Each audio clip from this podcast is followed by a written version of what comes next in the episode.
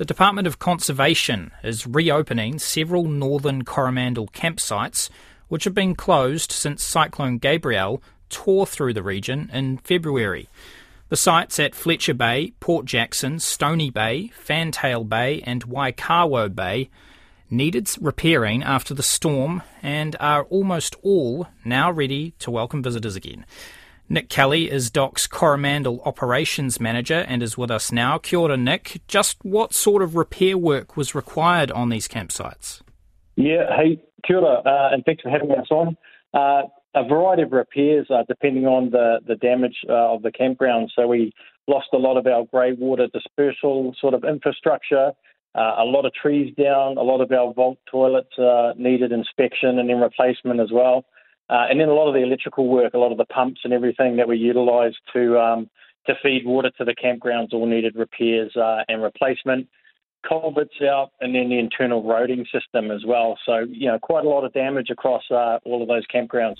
Yeah, significant amount of damage. Have you taken the time to upgrade the sites as well while you're doing the repairs? Yeah, actually, we've we've had a couple of initiatives in place. Uh, one around nature-based solutions, so looking at retiring certain areas, uh, planting as well, so looking at using our biodiversity to help protect these sites.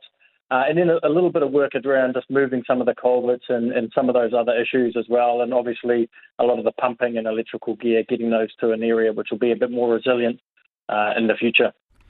And so these sites are now reopening, but with greater restrictions on numbers. Why is that? Yeah, correct. So the um, all the, all the campgrounds are open now at the moment. Um, the restriction on numbers is really to a, a, couple of things. So one is the the roading uh, infrastructure uh, on the west coast. Um, we just wanted to support some of the uh, the repair work that's happening up there as well. So we didn't want a whole lot of traffic uh, on those roads if, if possible. Uh, but then also the infrastructure and the campgrounds. Obviously, we've made a few adjustments. We've got some new um, some new infrastructure in there. We didn't want to suddenly overburden that. Uh, and then also on those uh, West Coast campgrounds, and that's uh, Fantail Bay, Port Jackson, and Fletcher Bay, there's actually a slightly reduced service standard there. So they won't be visited by rangers uh, every day. So we just wanted to take a bit of pressure uh, off those sites and, and really let people just sort of enjoy themselves. So these are pretty popular campsites, I take it, are they? Uh, yeah, yeah, really popular campsites. Explain to listeners what sort of experience anyone visiting these campsites will get uh, in the state that they're, you know, being repaired to.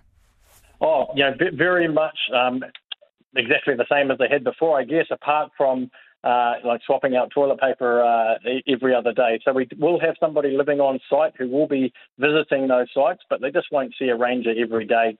But look, all of the uh, the same coastal experience that they have is still there and present. There'll be a little bit more room, uh, so people can spread out a little bit more as well. Um, at the moment, things are looking really good up there. The teams have just been around and given everything a good clean up and a good mow. We've sort of tested all of our water infrastructure, pretty comfortable.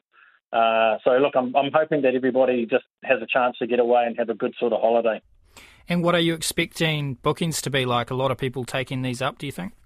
Uh, look, yeah, absolutely. We're already seeing a lot of bookings come through. Um, you know, uh, Waikawau, uh, extremely popular campsite, almost sort of fully booked at the moment as well, and, and still a lot of bookings for Port Jackson, another really popular sort of family coastal um, experience there.